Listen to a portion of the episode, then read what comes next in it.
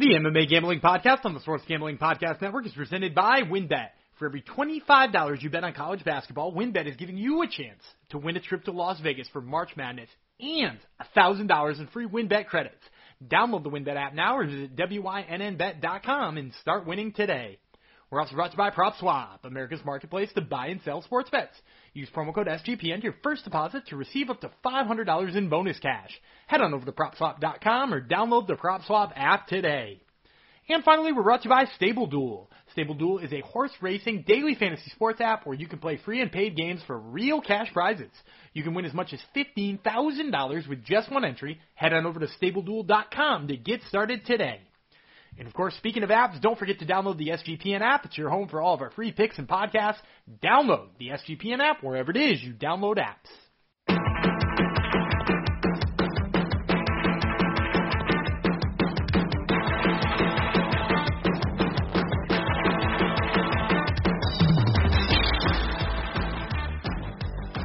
Ho, degenerinos, and welcome to the MMA Gambling Podcast on the Sports Gambling Podcast Network, the mighty, mighty Sports Gambling Podcast Network, coming off another record month for traffic. Thank you, everyone, for listening and reading our stuff. We are up to episode 121. It's going to go out to my dear mother, whose birthday is on March the 3rd. So happy birthday, mommy, even though I bet you probably don't listen anymore because all this talking of fighting and the blue humor I dip into probably have driven you away. But whoever is listening, actually, if you hear these words, you are listening to this podcast. So thank you, whoever is listening to these words right now, come out of Jeff Fox's mouth, your host. Some people call me Zombie Girl or Hobo Cop. You take your choice. I will be the host of this here podcast. Like I said, thank you for coming to the podcast. Hopefully, you're coming directly to our feed, the MMA Gambling Podcast feed. If not, if you can get on there and and subscribe, obviously, uh, that way you'll get our picks in your ears. Uh, second it drops rather than waiting for it to go out on the very busy SGPN uh, feed. Also, throw us a review. We're still having internal competition to see who can get the most reviews on their pods. And other podcasts are giving away stuff to bribe people.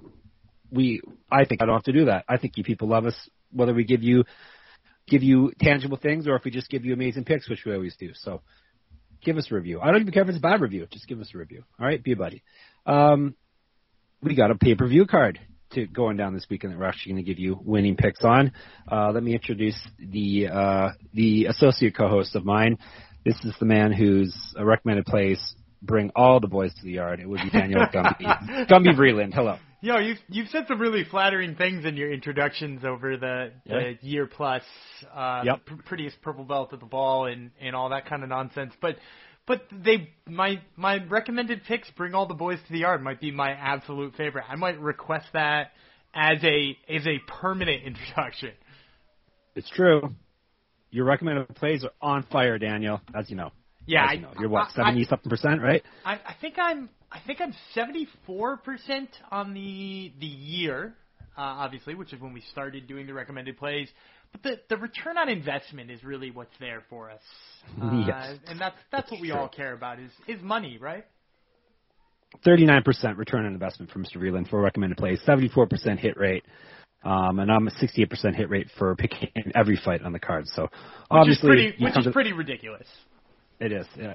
Probably won't. Probably won't last. Hopefully, you um, tailed me already up to this point. 'cause probably where it's gonna wheels are probably gonna probably gonna fall off because I I usually regress back to about 60 percent. So I'm gonna get about eight percent uh, more wrong this week than as as per usual. So. Um, we had a title fight announced uh, before we get in this, this fight card. Title fight announced. Uh, Taila Santos is the next victim for Valentina Shevchenko. Your thoughts on that? You think it's the right pick? I think we we called that at the beginning of the year. I think Uh, so, yeah. When, when we were talking about the flyweight title and who would be the champ at the end of the year, I I know we all we both picked Valentina Shevchenko, but I think when you asked me who was next in that division, I think I picked Taila Santos. I I think I thought she was the right option, even if she wasn't the one they were going to go with, because I actually wasn't sure they were going to go with her. I thought they were going to go with you know one of the 800 different uh people that that are right there already. You know, the Jessica Andrades and the Katlyn Chookagians and like anybody who could pick up a win over another Katlyn Chookagian. Um, I thought they were going to give the title shot to, but I, I like that they gave it to her. And we also had a fight booking in that same exact division that seems to line up a possible number number one contender as well. Did you see that one? I did, and it's Manon Fiorot and someone else, right? Yeah, Manon Is that Fiorot, the one? Yeah, Manon Fiorot had her fight canceled with Jessica Eye Right. for I believe this card, right? Like she was supposed to fight this Yes. weekend, um, Yep. wh- which is a huge bummer because I, I thought that that was the fight that was going to catapult Manon Fiorot to a title shot or damn near close to because I think Jessica Eye's ranked like eighth in the division or something in the UFC. The huge chance for Manon Fiorot to move up. Eye gets hurt. She I think she cut her foot open or something like that. Really gross. Um, and instead, Manon Fiorot is going to fight in front of a live audience at UFC Columbus, the first fight night with a live audience again. And she's going to fight Jennifer Maia, who's currently ranked Right. fourth in the UFC. So she has a chance to put herself right in the top five in a huge way. She goes out there and finishes Jennifer Maia. I think she's next too. And Dan would be very happy about that, would you not? I, I would be very. She's. I, I honestly believe, with the exception of Erin Blanchfield, who I think is a worse matchup right now for Valentina Shevchenko, but at the same time, way too young to be getting the title shot, and clearly needs more. Yeah. Um, you know, she she clearly needs more experience before she gets that. Apart from her, I actually think Manon Fiorot is probably the worst stylistic matchup for Valentina Shevchenko, and, and if not, it's probably Taila Santos. So exciting time Yep. finally with her getting some challengers that uh, could possibly make her sweat a little. Yep.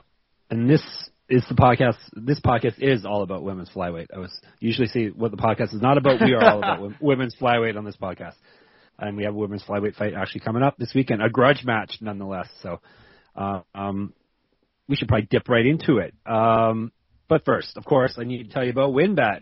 Our friends at WynnBET have a massive college basketball contest going on right now. The grand prize winner will receive a reserve seating area, which is four seats at the world-renowned Wynn Las Vegas Races Sportsbook for the early round action of the college basketball tournament, which is Thursday, March 17th and 18th, as well as two rooms at Wynn Las Vegas as I close the ad read. Now, this is coming right off the head. There's no ad read. Uh, as well as two rooms at Wynn Las Vegas for a two-night stay. In addition, they will be awarded with $1,000 in free bets on WynnBET. Any WynnBET patron that places a minimum $24 wager on college basketball during the promotional period will become eligible for the prize, and players can take advantage of the offer immediately. There's no limit to the number of entries that a patron can receive into the grand prize drawing. For example, if a patron wagers $1,000 in college basketball during the promotional period, they will receive 40 entries. Offer subject to change. Terms and conditions at wynnbet.com. Must be 21 or older and present in the state where play through WynnBET is available. If you or someone you know has a gambling problem, call 1-800-522-4700. We're also brought to you by Stable Duel. There are never enough times to gamble. Never. Let's try again, everyone. There are never enough things to gamble on, and the one sport that runs 365 days a year is horse racing. Best part is now there's a new way to play the ponies, especially if you are brand new to the sport. Check out Stable Duel, a daily fantasy style app where you can play free and pay games for real cash prizes. Pick your horses, build your stable, and play against others to move up the leaderboard. Win as much as $15,000 with one entry. Don't know anything about horses? Not to worry, the app gives you clear data on which horses to select to build your best strategy. The app is free to download at StableDuel.com. Multiple games are offered each day with free games weekly at tracks all over the United States. Get in the app, create your account, and start building your stable today. Invite your friends to play against you or play against our stables. You can even follow them in the app and we can compare our stats. This Saturday, something special for y'all. This Saturday, tune in SGP and Stable Duel live stream. Sean Ryan and horse racing expert Malcolm talking ponies. Plus, you have a chance to win twenty-five thousand dollars. Live on YouTube, eight thirty Pacific, eleven thirty East this Saturday. So make sure you download Stable Duel. StableDuel.com. Download the app. See how many winners you can pick in your stable, and we'll see you in the winners circle. Play, race, and win at Stable Duel. All right. This card is UFC 272, and it will be going down this Saturday night from T-Mobile Arena, Paradise, Nevada, aka Las Vegas. Um, what else can I tell you about it? No title. It's it's a rare UFC pay-per-view that has no title fights on the top. So we'll see how this one um, does does in terms of pay-per-view sales and whatnot. Um, I usually ask Dan his thoughts on uh, picking winners on the card. I'll throw my thoughts out first. I found a lot of lines I do not like on this card, Dan. Um, I didn't find too much value. I was surprised by a lot of how high a lot of the lines and people I, I was I was picking winners for was. So I, I wasn't a big fan of picking making picks on this card. Yeah, I, I'll back you on that one. Uh, it was terrible. Uh, I Yes. also had a couple of ones where I was like, man, I was so close to pulling the trigger on the underdog just because I thought it was more of a coin flip fight. Uh, and Yeah. then the odds were like close enough that I, I think I wound up swinging back to the favorites on a couple of them. Th- There's one or two of them that I'm probably going to make a pick on the fly here because like I, it's that close to me. Like it, they're Yep. that much of a coin flip fight. So uh, we'll see where I land on a couple of them. yeah, um, I, I was having trouble finding underdogs. I, I found value in, and um, I, I may flip flop too as as we hash out the details on some of these fights. So let's get things started. Early prelims are on ESPN Plus. I believe it's a 6 p.m. start time. UFC Plus and UFC Fight Pass, 6 Eastern. That would be. Uh, we start off with the light heavyweight banger, Michael Oleksiejczuk versus Dustin Jacoby. Uh, the Hanyak is just Dustin Jacoby, who was on the Top Turtle MMA podcast last week talking to Dan. And Husar, or is it Husser? Husser, Husser? What's Ola, Ola Sech, Ola Chaychuk's nickname, Dan? I think it's Hussar, and it means, Hussar. um, if I'm not mistaken, it also it means like a cavalryman in Polish.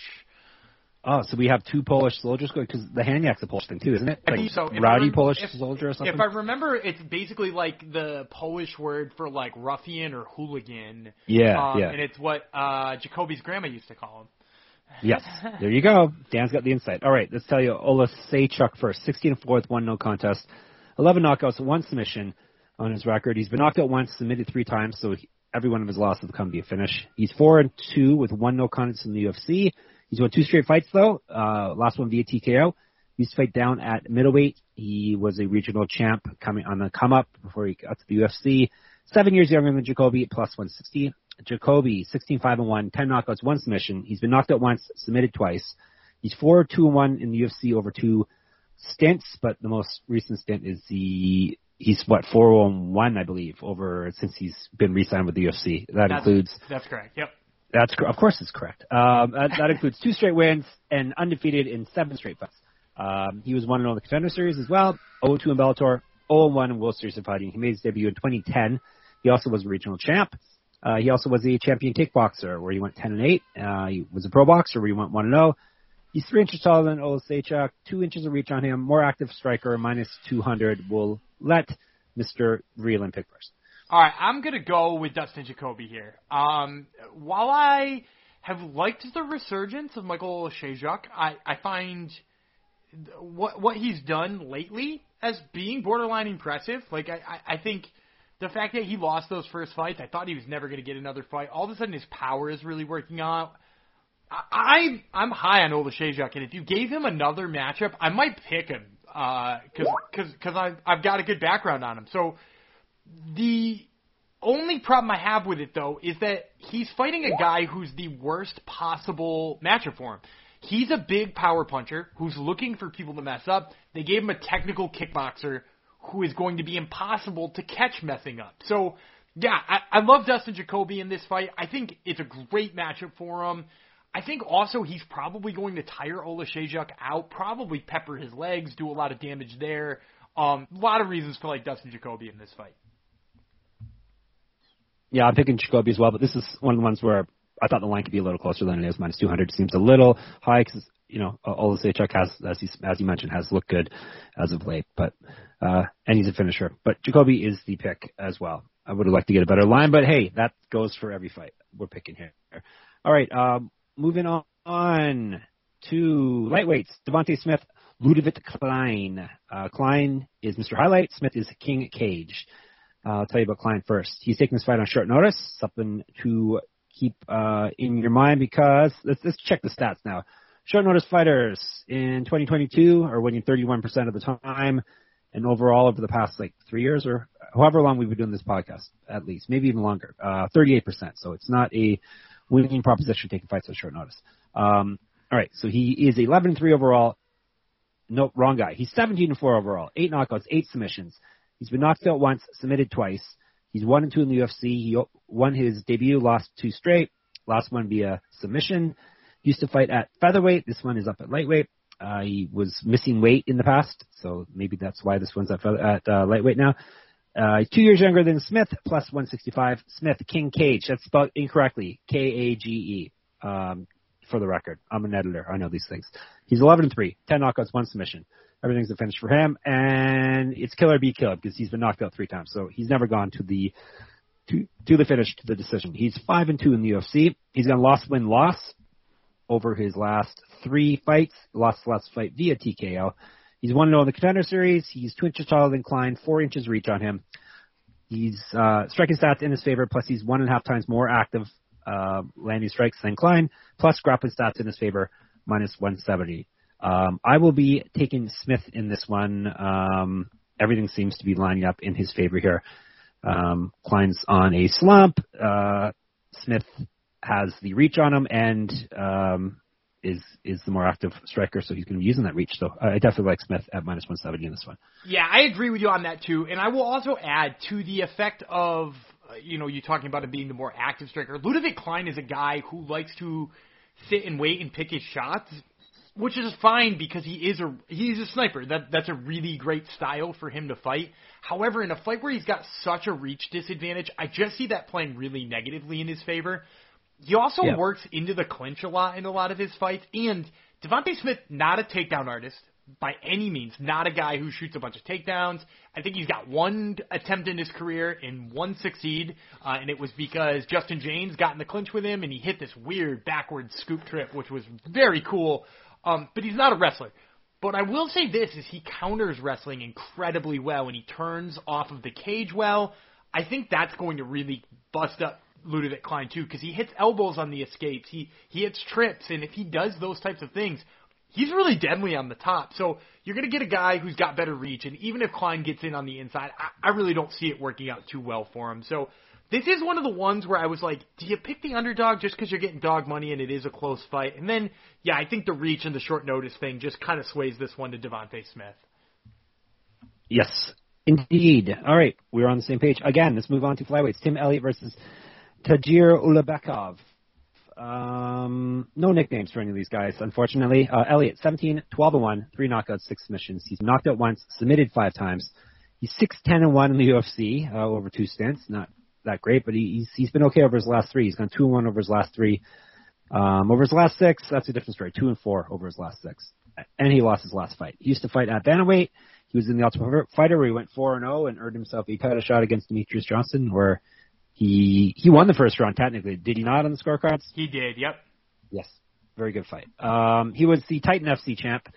Uh, in between was it, I think it was in between his UFC It, stint. it was in Uh, between, yep. there you go. See, I'm right on everything tonight. Everyone tell me. Uh, debut, 2009 debut. Striking and active striking stats in his favor. Grappling stats in his favor, plus 200. Ulanbekov, 14 and 1, two knockouts, six submissions. Never been finished in a fight. 2 and 0 in the UFC. He's won five straight fights overall. He has multiple regional championships on his mantle. Uh, he's got four inches reach on Elliott. He's five years younger, minus 278. Over to you. I'm going to go with Tim Elliott. I, I think he's I was an- thinking about flipping there too. Oh man, dude, it, More- it, it's a crazy value in this fight. Like, Yeah. don't don't get me wrong. First of all, it's insane that Tim Elliott against just about any flyweight in the whole world is a two to one underdog. That already is insane. Because like, look, Uh, if you told me you were going to pair him with Brandon Moreno tomorrow, I, I'd give him plus 250, maybe. Because look, not that Brandon Moreno isn't better. Tim Elliott has been game in every single fight he's ever had. He, he was game against Demetrious Johnson. He went a full 25 minutes and, and won some grappling scrambles. Like the dude grapples so well, you can't ever count him out of fights. He's got great submissions. His striking's right there. And since he's been working with James Krause, he looks better. The only reason he lost to Matheus Nicolau was because he accepted the bottom position, right? In both the second and the third round, he looked for submissions and accepted that bottom position. I don't think you'll see him make that mistake again. So here against Tagir Ulanbekov, who I actually think has got he, he's good at offensive re- offensively wrestling, but his defensive wrestling actually leaves a little bit to the imagination. I think Tim Elliott is gonna win these scrambles. I think he's gonna look better on the feet. Dude, I, I can't believe we're getting him at plus 200. I, I this spoiler alert will be one of my recommended plays because Tim Elliott at that kind of money is insane. Yeah, Tim Elliott is oh, always in every fight he's in, basically. Very, very tough guy to match up against, and even if you're just looking at stats, every all all the key indicators are in his favor: striking, active striking, grappling, all that's in his favor. He, so he was beating Brandon Royval. Can we talk about that? Like he was Go beating ahead. Brandon Royval. was beating Brandon Royval. He was beating Brandon Royval. He was beating Matheus Nicolau, and we're now going to call him an underdog against Tagir Ulanbekov. Come on, I it, coming off of a split decision win based on just laying on top of somebody and not going for anything. You ain't going to be able to do that to Tim Elliott. There you go. Um, yeah, this is one of the ones I was iffy on. Originally, I just went with the with the chalk, but then uh, more I was reading today and then thinking about I was going to flip to Elliott, and Dan solidified it for me. So there you go. There's a big plus 200 dog for you out there. All right, featherweight, the early prelim main event, uh, so to speak. Brian Kelleher versus Umar Nurmagomedov. There's that name again, Nurmagomedov. Um, is this how we say it every time? Is this the a, the real cousin? This is the fake cousin, is it not? I believe this is his real one, if I'm not mistaken. Really? Okay. Yes. Yeah. Umar, I believe, is actually related to him, which I think when you look at a picture of him, you're like, oh yeah. Okay, fine. Hopefully he's in better shape than Khabib is right now. uh, yeah. Khabib's a, Khabib Khabib's a Khabib big looked boy. a little puffy. Khabib's a big boy. Well, and, Yes. did you did you see that Yeah. interview with him in um? It, oh, it's his. No. Is it his brother? No, it's his cousin. It's his cousin. Um, his brother is Usman Nurmagomedov, um, who you might know from Okay. uh, Bellator and having the coolest Yeah. name in MMA right now. Um, Usman Nurmagomedov. Um, but yeah, it, did you hear the interview he had with um, Megan O'Leary where he said she like asked him about whether or not he was bigger, and he was like, "Yeah, I don't have to train anymore." yeah, there you go. There, you, amazing, uh, amazing what not training will do for you. Um, all right, let's break down this fight. Boom, Kelleher, 24 and twelve, eight knockouts, 10 submissions. He's been knocked out once, submitted six times. He's eight and five in the UFC. He's won two straight though. Uh, he's been bouncing around between bantamweight and featherweight. This one is up at featherweight this time. What do you think the best weight class for him before I go on? He seems to be all over the place. This guy. I, I think Bantam. Uh, you know, Okay. like mo- most of the time he's moving up to featherweight. It's just because he like doesn't want to cut. Um, Yeah, and, and the guy which who is he's not a good fighting does well, and, and then the guy he's fighting doesn't either. Because like if you look at the dudes he's fighting in the, Yeah. a lot of times he's not fighting a featherweight at featherweight. A lot of times he's fighting a bantamweight. Like Cody Stamann was is not a, a featherweight either, but they fought at featherweight. So you know, like Yep. there, there's a couple of times he's done that. I mean, he fought Ode Osbourne up at featherweight or at bantamweight, and Ode Osbourne's a uh, flyweight. So I, I mean, like it's a lot of people moving divisions and just kind of for convenience sake. Yes. All right, there we go. Um, he's a regional champ or was a regional champ. He's, he was 0 2 in Bellator as well. He's been around since 2011. That's when he made his pro debut. He's a more active striker of the two men. He's at plus 180. All right, um, cousin Umar. We can call him cousin. That, that could be a nickname for him. He can be cousin Umar. He's 13, 13 and 0, one knockout, six submissions. He's 1 0 in the UFC via submission, but that was way back uh, January 2021. He's been out for over a year. He was 2 0 in PFL before this. He's two inches taller than Kelleher, three inches of reach on him, 10 years younger. Striking and grappling stats in his favor, minus 750. Uh, no value here, but I will be taking cousin Umar. Yeah, pick. Yeah. I mean, like if you're looking for value in this, like Brian Kelleher by submission is probably the only thing that brings me any real Kelleher by, by submission? Yeah, because I'm saying like Brian Kelleher's got a great guillotine. Like if you're Yeah. looking if you're looking for value, I, I think that's the only place you're going to find it. Because like Kelleher by submission is going to be like plus eighteen hundred. That's an insane line. Um, you're going to get eighteen to one money on it. You know, like if you want to sprinkle on that and just play like a little bit there, but otherwise, like I I wouldn't bet this fight. U- Umar Nurmagomedov is going to win. How he's going to win, kind of up in the air. Kelleher's tough as nails. Yeah. He sometimes thinks, you know, Umar sometimes thinks he's a striker and throws some some strikes, and sometimes he's going to go for a sub. So like, I, I'm not liking any of those props either. So I, I just think, yeah, pick Umar to win based on because we're degens and we have to put a hundred on every fight. Uh, but man, yeah, I I don't like this fight from a betting perspective. We have to. We have to. We have to. Have we have to. We're compelled. All right, we're four. we're, we're all locked up. Four and zero. Um, we're we're sixty one percent uh, fights that Dan and I are uh, are locked in on. We hit sixty one percent of the time. This year we're at sixty six percent, so we are overperforming on our on our um on our locks. Also of note, while I'm looking at stats, favorites are winning seventy percent of the time uh, this year, rather than the usual like sixty six percent. So, do you think? You think it's a matchup thing, or do you think this is just going to revert back down to 66 before before we know it within the next few few events? I don't know how much of it is a matchup thing. I will say there is another large chunk of late replacements, which sometimes kind of Yeah. messes that up, right? Especially if they're not like, you know, when they're Islam Makhachev versus Bobby Green type matchups. Like, Yeah. the, you're going to get more favorites winning. So I think some of it's that. Some of it might be, um, you know, just pure matchup stuff. But uh, bottom line is it's to, everything regresses to the mean. That's how math works. Yep, that is how math works. This is not a math podcast, but sometimes it is. It's Um, a math podcast. all right. But that would, I'm sure there is math podcasts out there, right? I'm sure. I'm sure. I, I just don't know if they're popular or not. Um, speaking of popular, SGPN app. Have you got it yet? You should if you don't already. Uh, we're live in the App Store, Google Play. Gives easy access our picks, all our podcasts, all our giveaways. The bosses are always giving away money rather than give it to Dan and myself. They're just giving it to you, to gens that, that enter the contest. So, but that's fine. Um, so make sure you download the app, throw up an app review. Don't actually throw it up. Put down an app review. And, uh, all will be well in the world of the gens and SGPN. All right, moving on to prelims, the main prelims, ESPN, ESPN Plus, 8 p.m. Eastern. We start off with the grudge match, women's flyweight. This is the grudge match, right? Moroz was the one who called Agapov a junkie, correct? Yes, correct. This is this I- is the only actual grudge match on this fight. And by the way, Yes. If you listen to the Top Turtle MMA podcast, you can hear what Maria Agapova has to say about those uh, those Really? accusations. Yeah, Was she uh was she shooting up heroin while she was talking to you or not? she she was Or is not. she not that kind of junkie? She she is she uh, says that pretty much everything. I'm not going to give away the lead. Listen to the episode. It's Oh, it's interesting. I almost got it up for you, everyone. her, her reason, her reason, uh, she she denies it, obviously, all of the accusations, but also she has a reason why she thinks Marina Moroz is doing it. So yeah, extra juicy. Boy, oh boy. All right. Anyhow, this is and Dan also let you know this is the only real grudge match. Uh, letting you know that the former best, the former best friends who hate each other now in the main event, uh, maybe maybe playing that up a bit. So, all right, women's flyweight: Marina Moroz versus Maria Agapova. Ag- Agapo. Why why am I butchering her name, Dan? Agapova. It's Agapova. actually, it's actually Aga- Agapova. Agapova. Yeah, it's Oh my Agap. gosh. It's Agapova. Who's the who's the junkie now, Dan? Um, but putting aside all the the um the feud and the the harsh words, this is a good matchup regardless. Um, even if it's not a grudge match because it's in her favorite weight class, one of her favorite weight, weight classes. All right, Moroz is the Iron Lady. Agapov.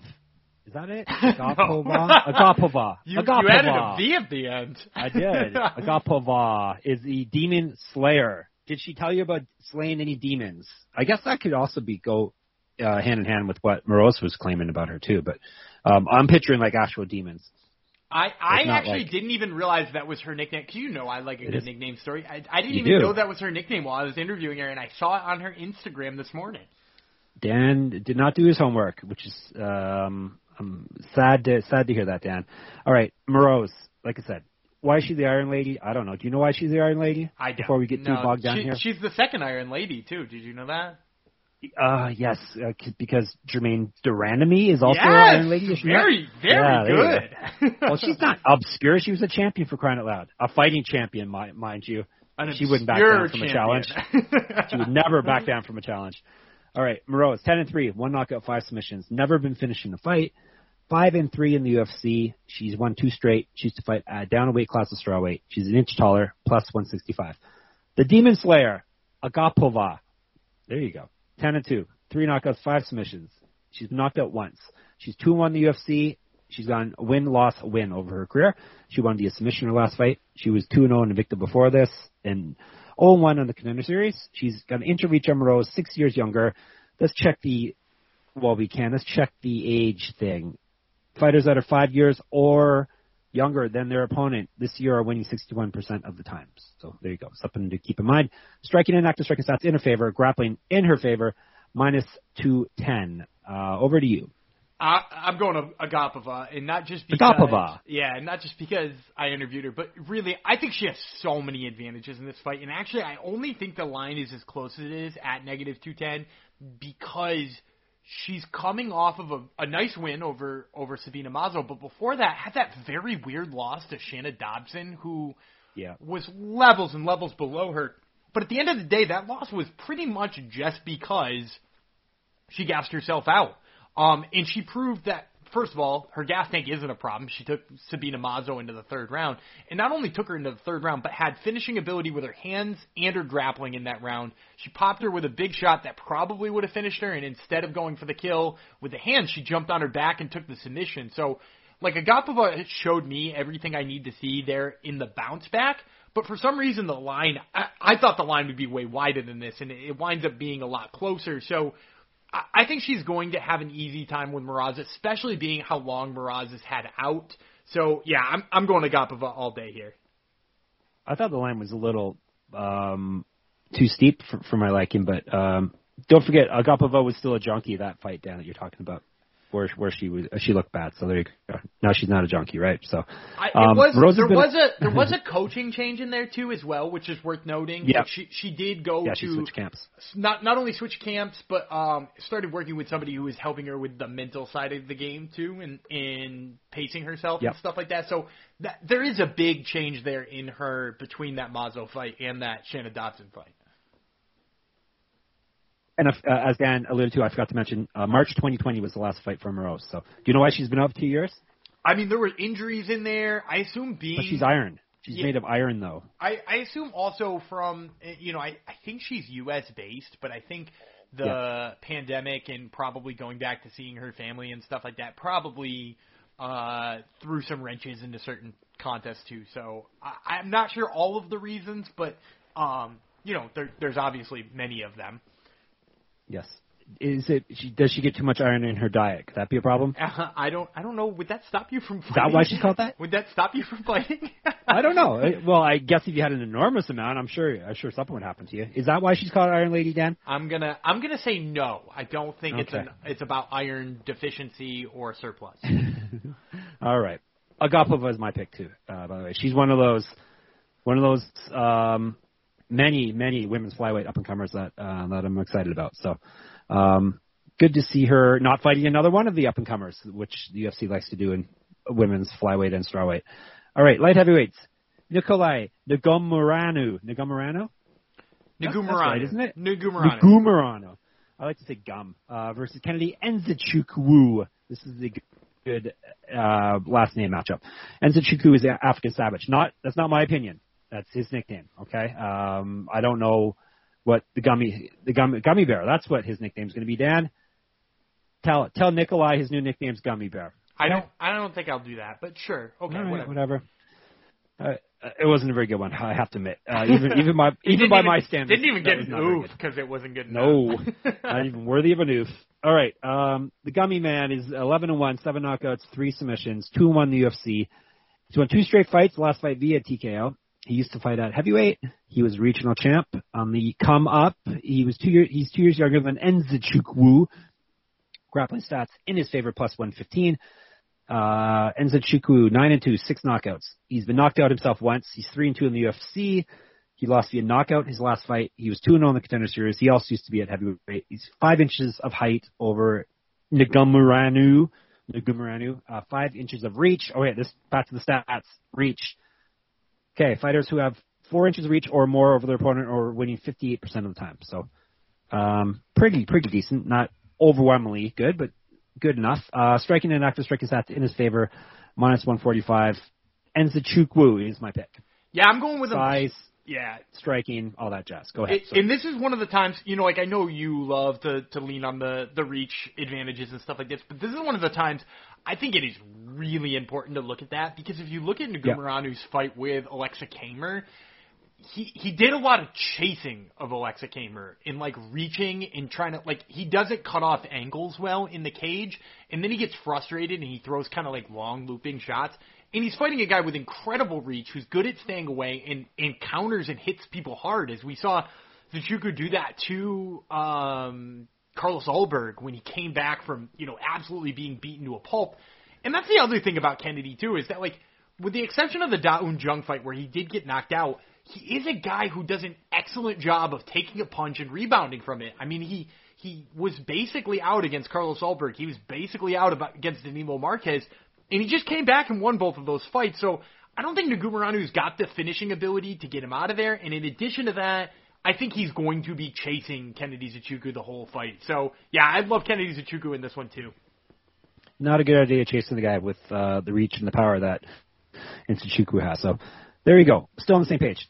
Next one, a couple of fighters who I like saying the one name, you like saying the other name. So let's let's do this in tandem. Women's strawweight, Marina Rodriguez versus Yan Xiaonan. There's teamwork teamwork for you. Um, all right, Xiaonan is Fury and Nine. She has two nicknames. She's 13 and 2 with one no contest. She knocked out five people uh, in her career. She's been knocked out herself once and submitted once. So both of her losses via finish. Six and one in the UFC. Uh, she had a six fight win streak, which got halted last fight. Uh, she lost via TKO. Uh, she made her debut in 2009. She's two years younger than Rodriguez, more active striker, plus 205. Rodriguez 15 1 and 2, six knockouts, one submission, five 1 and 2 in the UFC. She's won three straight fights. She used to fight at flyweight. She was 1 and 0 in the contender series. She's an inch taller than Xiaonan and two inches of reach on her, minus 270. Daniel, so I'm going to take Marina Rodriguez um, for multiple reasons, but number one is I predicted her Yep. to be the champion at the end of the year, so why the hell wouldn't I pick her? Um, but also in this one too, like the, the big difference maker for me in this fight is Yan Xiaonan is a fighter that relies on volume. She throws tons of it, right? She, it, her whole idea is she's going to hit you with 120 strikes, and hopefully that's enough to win the fight. But here's the problem: Marina Rodriguez is very hard to hit. And in addition to being hard to hit, when she returns with a punch, your head snaps back. And for me, that's going to be hard on the judges to score a fight for Yan Xiaonan on her volume if she's getting smoked every single time she comes in. And I don't think she's going to even land that much. Plus, in addition to that, Marina Rodriguez kind of showed that like she's not going to be out grappled by Yan Xiaonan. Like Mackenzie Dern couldn't out grapple her. Yan Xiaonan's not going to either. So yeah, I, I got a lot of reasons to like Marina Rodriguez. I, I do want to say you know, the line's bigger than I was expecting it to be, but I, I'm still pretty confident that she's the right play here. Yep, Rodriguez is my pick. I believe I I had her as champ too at the end of the year. I think that was one of the ones we we lined up on. Um, yeah, I obviously I would have liked a better line as well, but um, I understand it. She is probably next in line if if she uh, can win this fight. Um, yeah, because there's um, that's one of the weight classes. Rose has no one lined up, right? Uh, she's supposed to fight Carla Esparza, but there, there's like Oh, a, right, yes, yeah, yes, yes. there's like a weird. They they haven't booked that yet. Um, Yeah. I think it might be an international fight week kind of fight. So, you know, the timeline might not wind up lining up for Marina Yeah. Rodriguez. She might have to take one more, which would kind of suck. But the, top women in this division are not taking fights with her right now. Like Joanna Jedrzejczyk doesn't want to fight her, nor does Wei Li Zhang. So, you know, who knows who she's gonna fight next after this? But you know, I I like her in pretty much any fight that's not Wei Li Zhang and Joanna Jedrzejczyk, and I think she'd probably be tough fights for either of them too. Yep. Very true. All right, we'll go to the main event of, of the prelims. Jalen Turner, Jamie Mullarkey.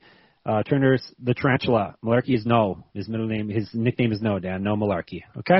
Is that, that that's not any better either. Hey, that's I, I think I, did that one already. Anyway, that at least got that was- That at least got an A. I know. I think I did that last time he fought too. So that's I'm using old material now too. Uh, Mullarkey, 14 and 4, 10 knockouts, three submissions. He's been knocked out himself twice. He's two and two in the UFC. However, he's won two straight fights, both via a form of knockout, technical slash technical knockout.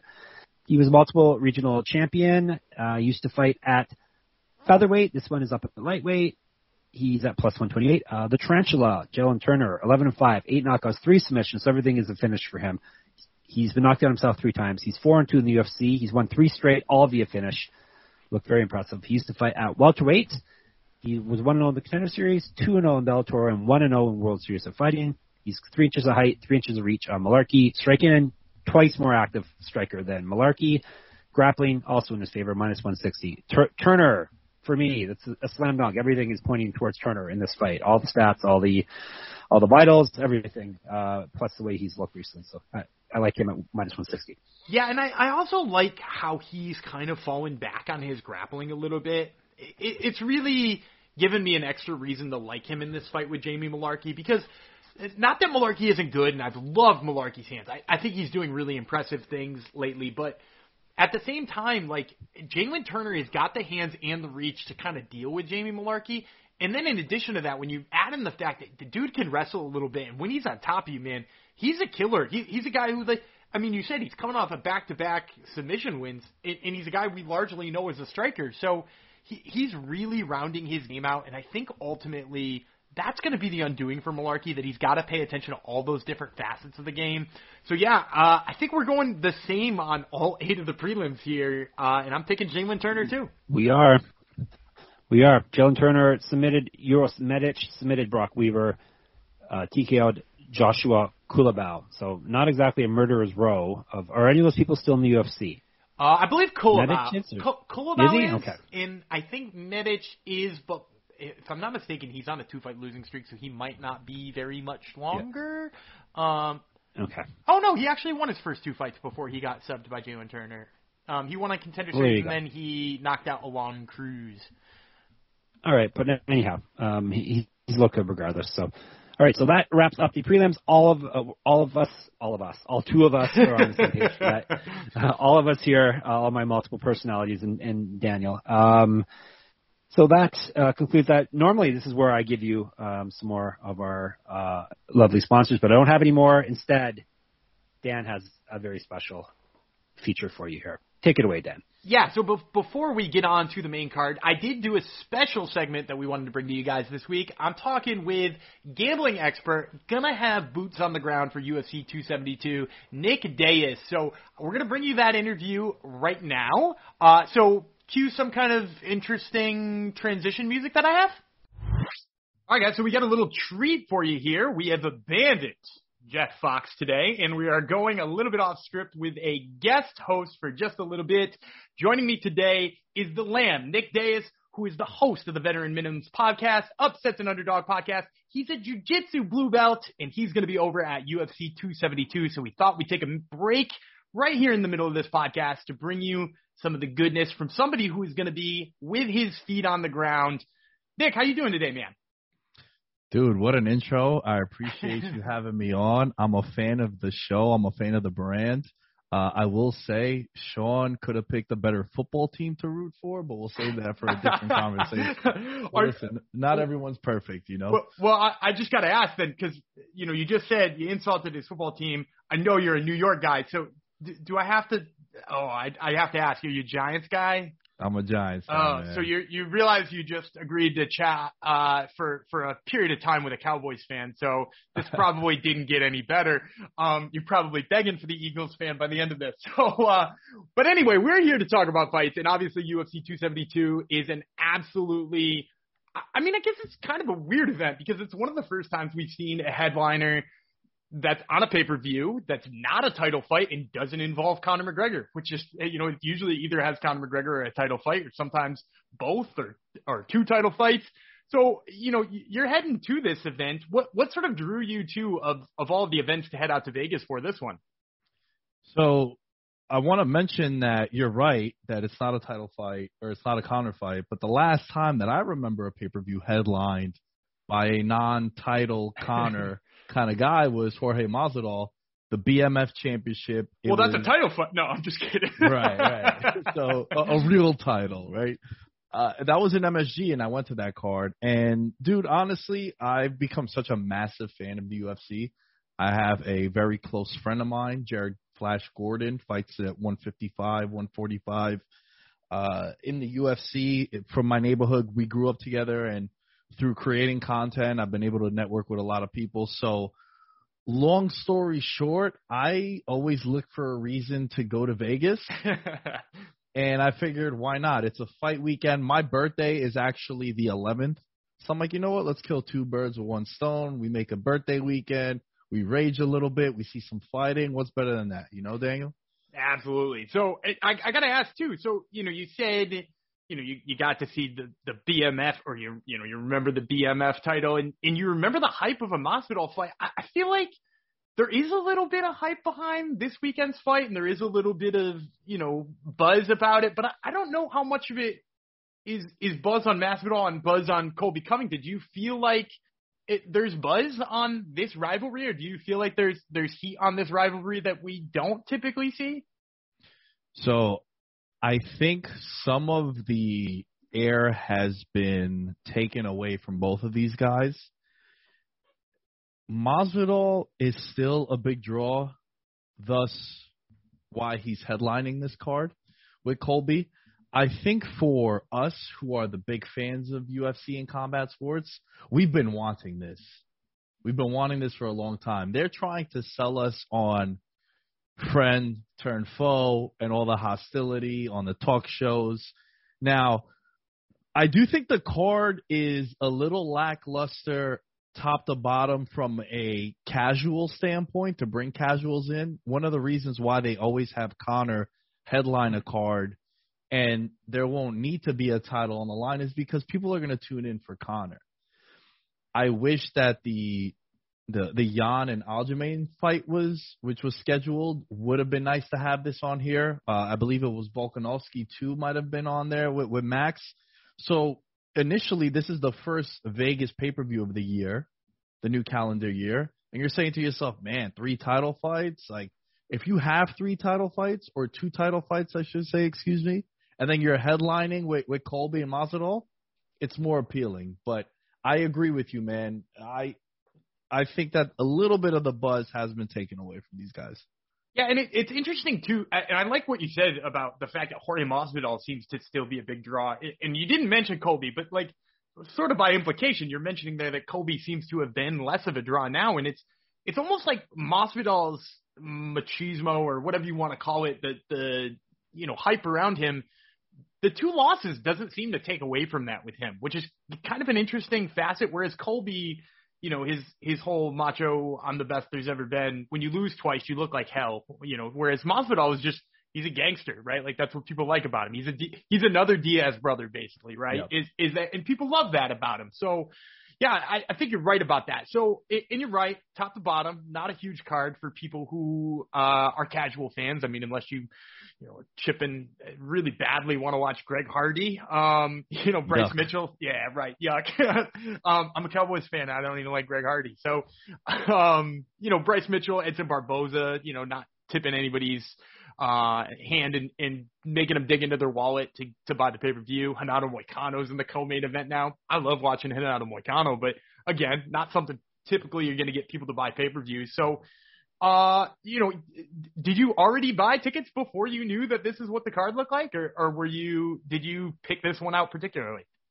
No, we bought tickets beforehand. We just figured um, my buddy uh, Nick also is his name, but we call him Boss he uh he's never been to a fight in Vegas. So I just figured, look, dude, you know, we could go, we could record some content, being a part of Blue Wire as well, and hit the studio up there. Let's make a weekend out of it. Why not? So that was mainly the main reason why.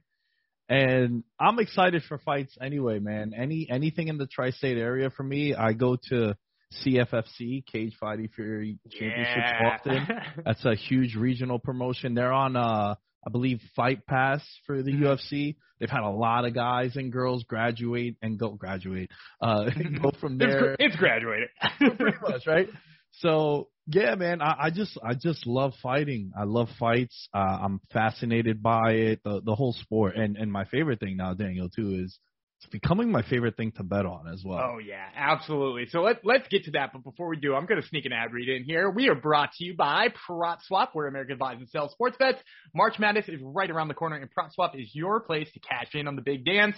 Every season, prop swappers make thousands of dollars by simply buying and selling college basketball teams, like Ike from Idaho or West from Iowa, who sold a $250 30 to 1 Arizona to win the championship ticket for 750 bucks on PropSwap. Now's the time to find those Cinderellas while the odds and cash are out on PropSwap when the tourney starts. And when you're making your bets, remember to go for two. Make two tickets on the same team so that you can sell one for a profit and let it ride. PropSwap has thousands of buyers across the country, so you'll always find the best odds and collect the most for your money. Hurry and download the free PropSwap app today. PropSwap has fantastic features like filtering listed tickets based on the best value, a free ticket activity feed to stay in the know with all the big sales and red hot tickets for sale, a loyalty rewards program that turns your ticket sales into extra bonus cash, and a first deposit cash match. Use promo code SGP on your first deposit, and PropSwap will match your deposit up to $500. Join the real sports bettors on PropSwap, where America buys and sells bets. And that is a perfect segue into what we're talking about because we actually today, while we have the expert on the line here, we wanted to talk a little bit about prop betting on this one because usually me and Jeff we break down, as you guys know, all of the fights, or at least hopefully all of you guys know if you're tuning in for the first time. Enjoy the rest of the fights after we let this segment go. We usually break down all the fights. We give you our straight up bets. Uh, at the end, we give you our best picks uh, and a crazy parlay to tail along on. But we usually don't dig that deep into props. So I wanted to ask you, Nick. Let's start with the main event here because obviously, you know, that's where people love to put their money. It, it always makes the main event a little bit extra special. Is there a prop or anything that you're chasing here or you're looking for or you're keeping an eye on the line of for Covington Masvidal? So I want to just preface by saying how I approach just UFC betting in general.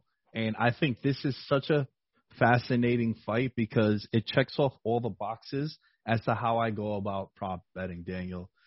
So I personally want to say I want Masvidal to win, but I think it's a domination by Covington. I think Covington.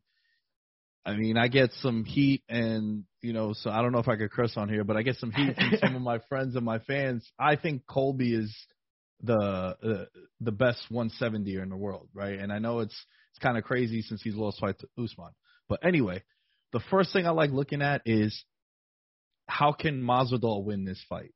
If it goes the distance, I can't see him winning a five round decision. So automatically, if I'm going to bet Masvidal, he's plus 250. I'm not doing that. I'm betting him inside the distance. I'm betting him plus 400 via TKO knockout. Uh, I haven't seen Masvidal attempt a submission in God knows how long. He wants to put on a highlight. He wants that knockout. They've been jawing back and forth.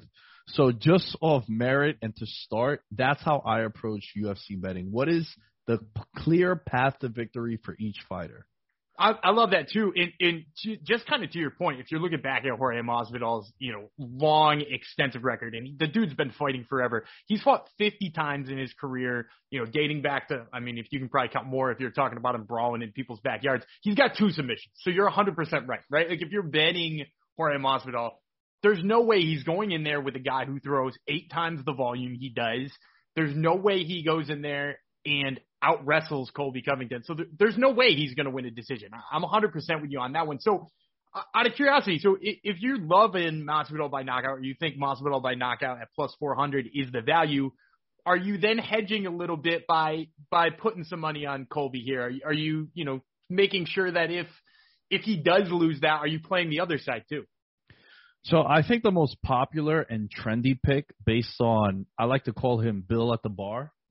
Uh, the you know the, the the casual fan when I ask them what the decision is going to be or, or how this fight's going to go is everyone's saying five round domination by Colby, Colby by points.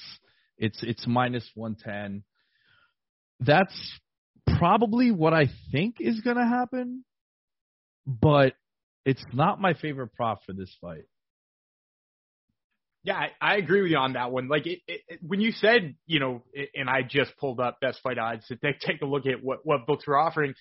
Negative one ten seems like I, I mean it's crazy to think about a fight that's going to go five rounds, and we've got one thing that's giving you negative returns. Um, which like you know it is the most common outcome, right, or is the most likely thing to happen, but you're right. That that's you know, and spoiler alert for the later in the episode. That's probably what I'm going to pick here. Is I'm going to say Colby Covington wins this fight. I'm probably going to say he's going to win it by decision. But you're right.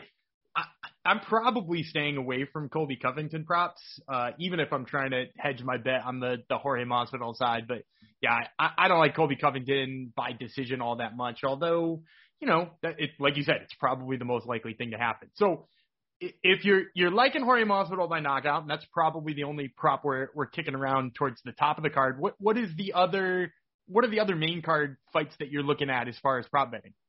Well, I want to just add a little bit more to this fight, if I may. Yeah, absolutely. My I, I just have this image in my head of the cardio machine that is Colby, piling it on in the fourth and fifth round and getting a stoppage. Uh, he's not going to knock out Jorge, but I could see you know, Colby goes to the wrestling, something we haven't seen him do in his last couple fights because he hasn't been able to. uh, you know, Usman was never taken down. I know there was a questionable takedown. Yeah. I was at that card too at MSG, but with Colby, I just think that the pace, the cardio, um, I think it's going to be too much for Jorge, and I think that he could wear him down, and then just say a, a ground and pound sort of stoppage where you hear Herb Dean or Keith Peterson saying "fight back, fight back," and then Masvidal doesn't, and there's a stoppage there. So the one that I'm going to do, you know, a little sprinkle, a little sprinkle. Mm-hmm. I like Colby to win by TKO in the fourth round, 26 to one, and then in the fifth round, 29 to one. Jeez, yeah, and, and and that makes sense too, right? Like it, you, you're you're basically and on for for people who are looking for the the technical, he's not going to put Jorge Masvidal.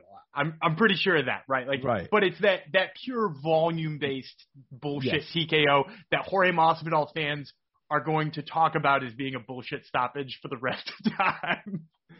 Yeah, where he's just going to eat maybe 20 to 25 punches, not contested. And I, I really think the way, because uh, it plays to what Colby wants to do, right? He wants to wear him down. He wants to push the pace. He wants to pressure him and tire him out. And then I think it's more of a fatigue stoppage, you know? I'm sure you, you told me before we started recording, you're a purple belt. I'm a blue belt. Listen, man, there's been some times after five, six, five minute rounds of rolling where I do tap out to something that I shouldn't, right? But it's just like that's a fatigue tap out or a fatigue finish. Well, yeah, especially when you start to get older, like like I am, and and uh, you're you're surrounded by young bucks. I, I live just outside of a freaking college town, so I've got like a whole bunch of cardio monsters. uh, just like, up on jacked up on testosterone. Yeah. Yeah. But but to to end on to end on this fight, look, I think i- if the not the sure thing, but the way I would approach it is Masvidal inside the distance is the only way I see him winning, and I think Colby wins a five round decision. But there's something in me that just sees it stopping in the fourth or fifth round. You can get crazy odds on those. Like I said, 26 to 1 odds, 29 to 1 odds. TKO finish in the fourth or fifth for Colby Covington. Yeah, and, and depending, you know, we don't usually talk units here. We play with a pretend hundred bucks. But like, if you if you're playing with a hundred bucks, and even if you just put five on that, if that catches, that's your night, right? Like that, you're you're in the plus right there. So, Oh, um, yeah. yeah. So I, I love that too. All right, so let's let's look a little bit down on the let's let's stay on the pay per view main card. We'll we'll dip into the prelims a little bit later, but let- let's talk about the pay per view main card, which did just get a shuffle, which unfortunately there were some props I really liked in that co-main event between uh, RDA and Rafael Fiziev, which now we can't even remotely talk about because now Fiziev has COVID and we are talking about Renato Moicano. And of course, because this happened, oh, I don't know, uh, like four hours before uh, we went to recording, uh, we also have pretty much no props on it unless you want to bet that fight goes to decision or fight doesn't go to decision. So the three other fights we got on the main card here, uh, Bryce Mitchell, Edson Barboza, Alex Oliveira versus Kevin Holland, and of course Sergey Spivak versus the uh, aforementioned disgusting Greg Hardy. Um, so of those three, is there one that you like particularly when when looking at prop bets? Well, I think similar to Colby versus Masvidal, I think that Bryce Mitchell and Edson Barboza, that's that's a fight outside of the main event I'm the most excited for. Uh, I've been a Bryce Mitchell guy. I've been riding the Bryce Mitchell, Mitchell streak. Barboza now at 145 seems to make weight effortlessly, which was weird because at 155, isn't it crazy, dude? Like something about these Brazilian fighters that when they're fighting at their original weight class, they start having trouble cutting to it, but then they'll cut an extra class lower, and then all of a sudden everything is. Jose Aldo's a perfect example of that. Jose Aldo making 135. Dude, we talked for years. I, I talked for years about how all he's got to do is go up to lightweight and he'd be beating Anthony Pettis for the title up there 100 years ago. And now he's down at 35 in the exact opposite direction. And as an old man, that's crazy shit. And yeah, now we're seeing it with Edson Barboza. Man, yeah, I, I don't know. That's that's a it's a wild one. Maybe it's just like hiring a nutritionist. It's probably a hiring a nutritionist thing finally. But um yeah, no, that's a fight I'm super excited about. So let's talk about uh props for that and probable outcomes because uh it, it's a weird one uh, in that you know we we got Bryce Mitchell here who is seemingly a ground wizard, right? Like that's that's Yes. the thing everybody loves about him. Is his jujitsu is out of this world. His wrestling is good, not great. I would say uh, it, it leaves a little bit to be desired, especially when it comes to holding opponents down. He gets people down pretty well. He, he got Andre Fili down, I think, six or seven times. Um, but he didn't, you know, obviously if you take him down seven times, that means he got up a bunch too. So, and then you got a guy in Edson Barboza who hasn't been submitted since coming down to featherweight. He actually hasn't been submitted unless you go all the way back to his fight with Tony Ferguson, and that was seven years ago now, and he was badly cut and beat up in that fight. Um, he got subbed by Cowboy Cerrone in 2014, but apart from that, those are the only two subs on his record way long ago at lightweight. So how do you how do you you know put those two pieces of information together where we got one guy who seemingly doesn't get subbed and one guy who loves the subs? Yeah, I think the way I see this one is I know the fight is favored not to go the distance, uh, I could see it being a a two to one kind of score, you know, like a 29-28. I think it goes the distance.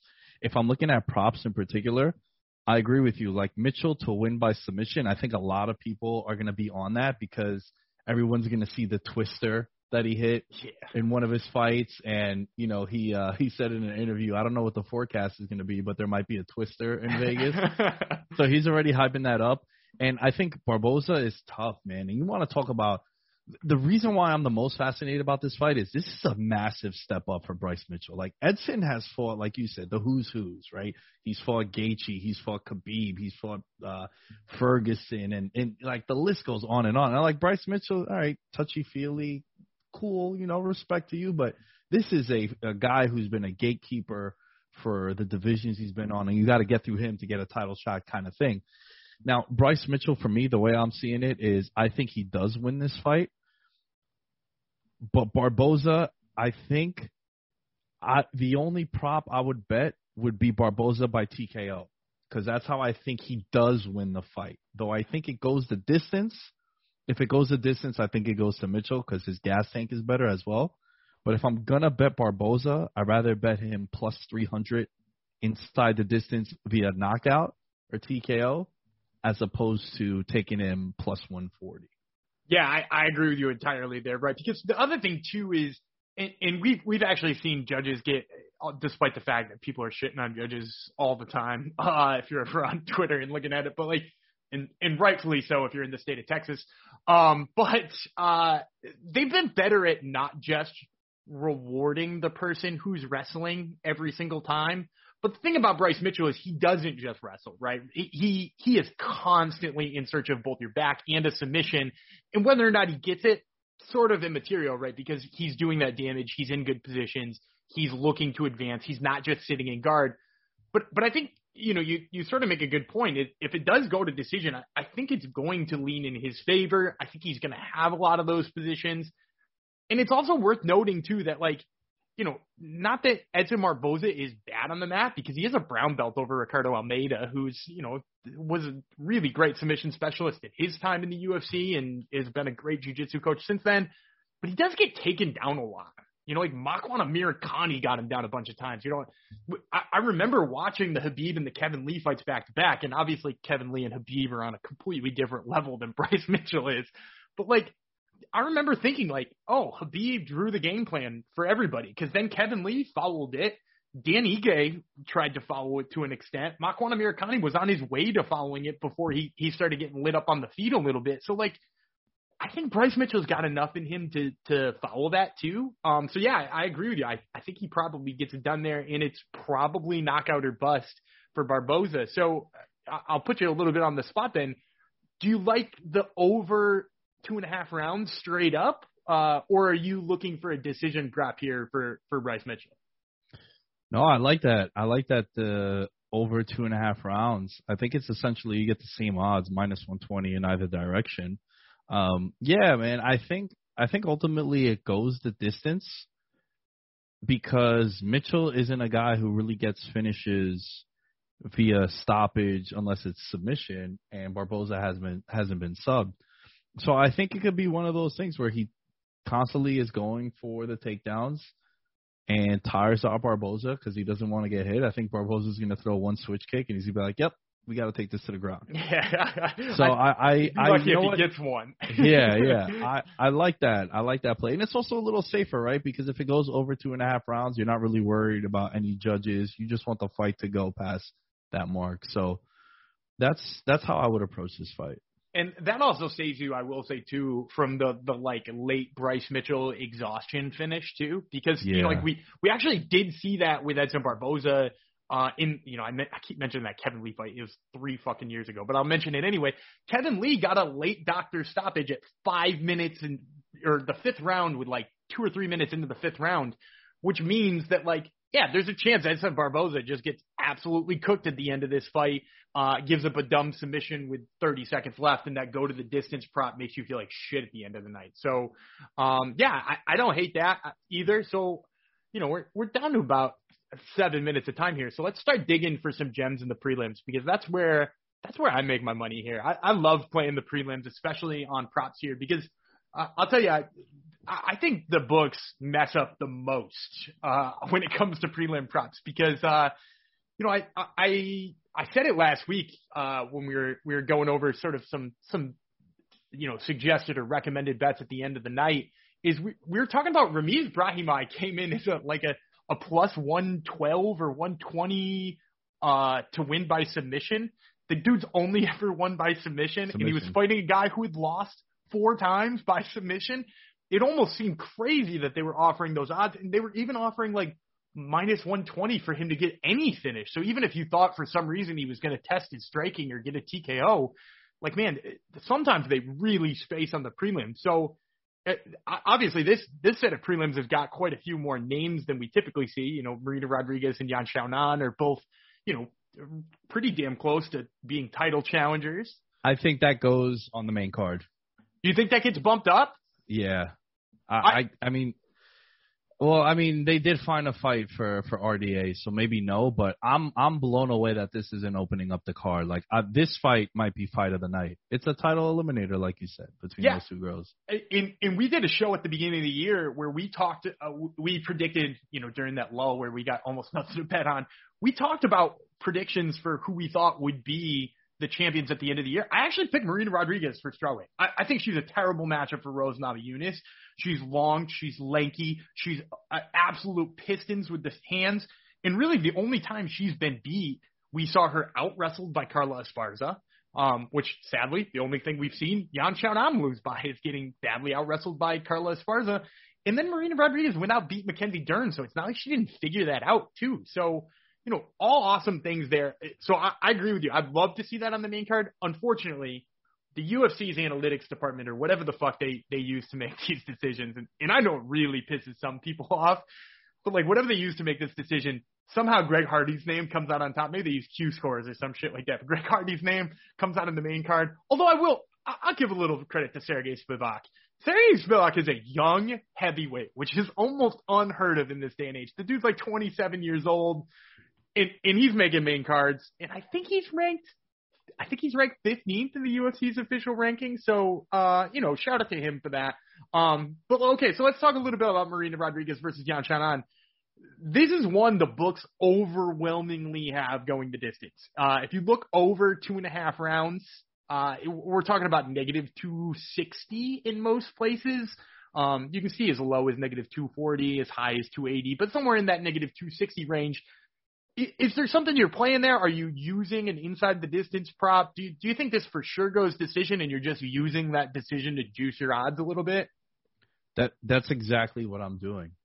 Uh, so one thing that I do just off off rip is when I see a fight like this and I see that fight goes to decision is minus two twenty five. That's telling me that it's a high possibility that it's going to go the distance. So immediately I'm saying to myself, the only thing I would bet on Marina Rodriguez would be for her to win by decision. So she's minus 255 to win this fight. I'm with you. I'm I'm a big fan of hers. I think she's severely slept on. I don't know what it is. The UFC must not like her, but that's a different conversation. So instead of laying minus 255, I'm going to take the plus 110 to win by decision. Or if I think Janan is going to win, I'm going to go plus 280 as opposed to taking her at plus 205. And look, if someone gets caught, so be it. But I'm gonna play the percentages and get better odds by playing them to win via decision. Yeah, and I, agree on that one too. I, I I think that's pretty much the only way to play that one. We we have seen Marina Rodriguez get like, I mean, she went out and finished Amanda Ribas on the feet, which was bizarre because then she then fought people who I thought were worse strikers and like Mackenzie Dern and couldn't finish her on the feet and had five rounds to do it. Um, so like, yeah, like I think you're right. I, I think neither of these two are particular finishers. Yan Xiaonan is more of like a volume puncher, so definitely you're playing Yan Xiaonan on the odds anyway. There's no reason not to juice those up um, by changing that into a decision prop because I, I think that that for sure makes sense.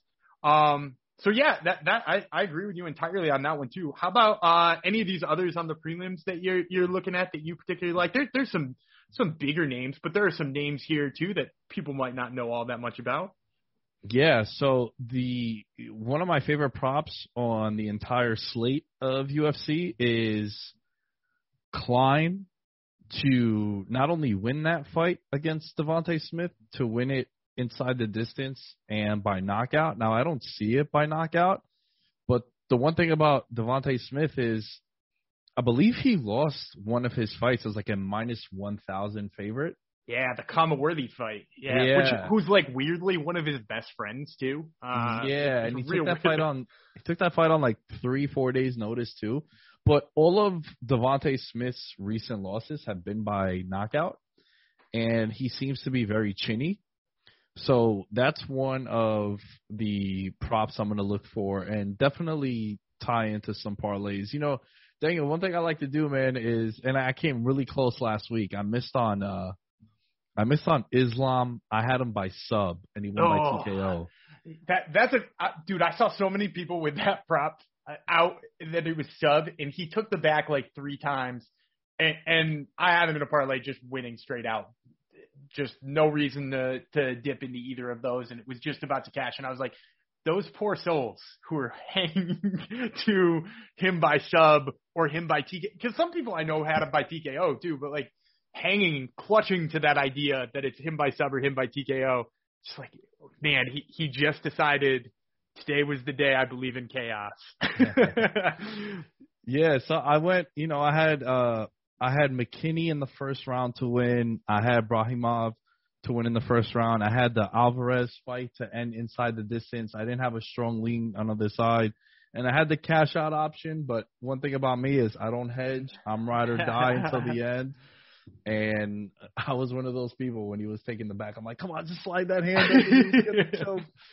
But uh, yeah, man, go, going back to this Klein fight, that that's one of the props that I'm definitely waiting to see what the odds are going to be, and I'm going to jump on that because I think Devonte Smith is, you know, I hate saying stuff like this, but I I don't see him really as UFC caliber. I don't know much about Klein, but a guy who's chinny like that, I'm usually going to lean to the dog in this fight. Yeah, well, and I, I'm gonna uh, unveil something that I don't typically unveil, but we're taping this before I started taping with Jeff, and that's a fight I'm still on the fence about picking. Like, like if you you tell me gun to your head who you picking, Ludovit Klein or you picking Devonte Smith, both guys have done brilliant things. Both guys have done things that I've loved, and both guys have looked awful at other times. Um, and, and you're right though, you get if you're getting dog odds here on Ludovit Klein and you're like like you like you said you you don't trust his chin like that that that's a hundred percent a line that you should mess with now I, i'm gonna throw one out there too before we uh before we depart here because we are running a little bit low on time i'm gonna throw one out there for people to to mess around with and that's maria agapova and marina Moroz, which i think this fight we're, we're talking about bad blood at the top of the card Yeah, and I know they're I know they're trying to sell us on the bad blood at the top of the card because first of all, not a believer that it's actually bad blood. I don't I don't believe Colby Covington and Jorge Masvidal hate each other. I'll make no mistake at, at saying that. I do believe Marina Moroz and Maria Agapova hate each other, both because I've seen it. You can see how much they hate each other. And I talked to Maria Agapova earlier this week. I did an interview with her on, uh, I believe it was on Sunday, but it will air on my uh, Top Turtle MMA podcast, which you guys can check out uh, on the Top Turtle on MMA feed. Um, they don't mind when I plug it. Uh, so you, you can check out that interview with her. She, she's pissed. She's like, she's doing, she's messing with my head. She's trying to make me angry. She's trying to make me gas out. She's trying to make me crazy. they they don't like each other. And I will say this: the under one and a half rounds is plus two, almost plus two fifty. The under two and a half rounds is plus 155. And I will say this, if you look back at Maria Agapova and you look at Maria Agapova's, you know, record so far in the UFC, she's only fought three times, granted. But if you look at her record in the UFC so far, we're talking rear naked choke in the first, weird loss by ground and pound in the second round to maybe the worst fighter she's ever fought in her whole life. And then absolutely beast mode rear naked choke in the third round, all of them under two and a half rounds. You go back to her regional career, first round, first round. She lost on the contender series in decision, first round. Like in, in against people who have been in the UFC too, outside of the, the UFC. Like she fought Na Liang, Chinese fighter who, who's come to the UFC since then. So like she's fighting high caliber opponents outside of the UFC, high caliber opponents inside the UFC, and she's either finishing or being finished. And and again, if her emotions get high and you don't trust her to win by submission or win by TKO, you're worried about her getting too crazy. You know, both unders at one and a half and two and a half, both fun to play, I think. And I will say this, Agapova, if you think she's going to stay calm enough to get the finish herself, you're going to take her odds at negative 200, and just to get her inside the distance is plus 210. I, I think this one turns into just fury of two women who freaking hate each other. No, I love it. There is a lot of bu- bad blood between these two women. Uh, OnlyFans stuff, uh, Yeah. former teammates, and same camp. There, And there was claims somebody was on drugs. yeah, it's it's it's gonna be. I don't I don't see any handshakes in this one after the fight. That's for sure. But now, man, you're right. You know, Agapova. This happens sometimes, man. I've seen it happen with odds. I was all over her in her follow up fight after she lost as a big favorite. She was significantly undervalued. I want to say I would have to go back and check, dude. I think she might have even been a dog in that sec in that fight after. And I just remember saying to my friend, I'm like, look, man, this girl is legit. I think she is a future title challenger. I think people are overreacting to her being a minus 900 favorite and getting stopped by one of the worst fighters on the roster. And then we jumped all over that. So that's something I like looking at all the time. Anytime, just a, a rule of thumb, if you see a big favorite and they just so happen to blow up your parlay or your bet, you just take them to win and they lose, the very next fight, they're going to be undervalued. And then the same goes for when there's a debuting fighter who Christian Rodriguez who fought last week. Oh, I cannot wait for him to be in a plus 180 matchup where he has a full camp. Oh man, I am going to tweet at you and say we are riding this guy So- because he he looked great in that fight too. Uh, Definitely worth mentioning how good and up a weight class uh, Right. against against a long ass guy. And J, JSP is so long for his weight class. So I agree with you entirely on that. And you know to to go back and, and cite some of your original points. Agapova in that uh it was the Sabina Mazo fight, um, which actually happened on the same card as that uh Marina Rodriguez versus um uh, Mackenzie Dern fight that I mentioned before. She plus 155. That's insane. And, and Mazo, I'm pretty sure was coming off that loss to Sarah McMahon, which didn't look good either. But somehow people hated on Agapova more uh, in that fight, which I mean, it, it absolutely baffles me when when that kind of stuff happens. And I'll say this too. I I think, and you know, I if you you've been listening to the whole show, fans, you've already heard me say this. I think people are sleeping on Tim Elliott for that same reason in his upcoming fight. Tim Elliott cost a whole bunch of people if they were, you know, he wasn't quite a huge favorite fighting Matheus Nicolau last fight, but he looked he looked like he was out to a huge lead. If you bet the live lines, his live line was looking great after one round. And he blew it. He lost the second and third round, looked really bad, and now we're seeing him as a plus 200 underdog against a guy coming off of only a split decision win. And yeah, he's got a name that sounds like he's from Russia, so you assume he can wrestle, but he gets taken down a bunch.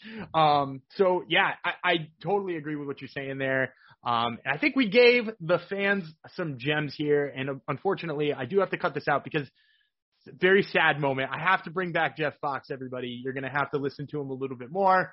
Um, he doesn't usually get to hear me shit on him. He usually shits on me. So this is, and he probably won't listen to this either. So it's fine.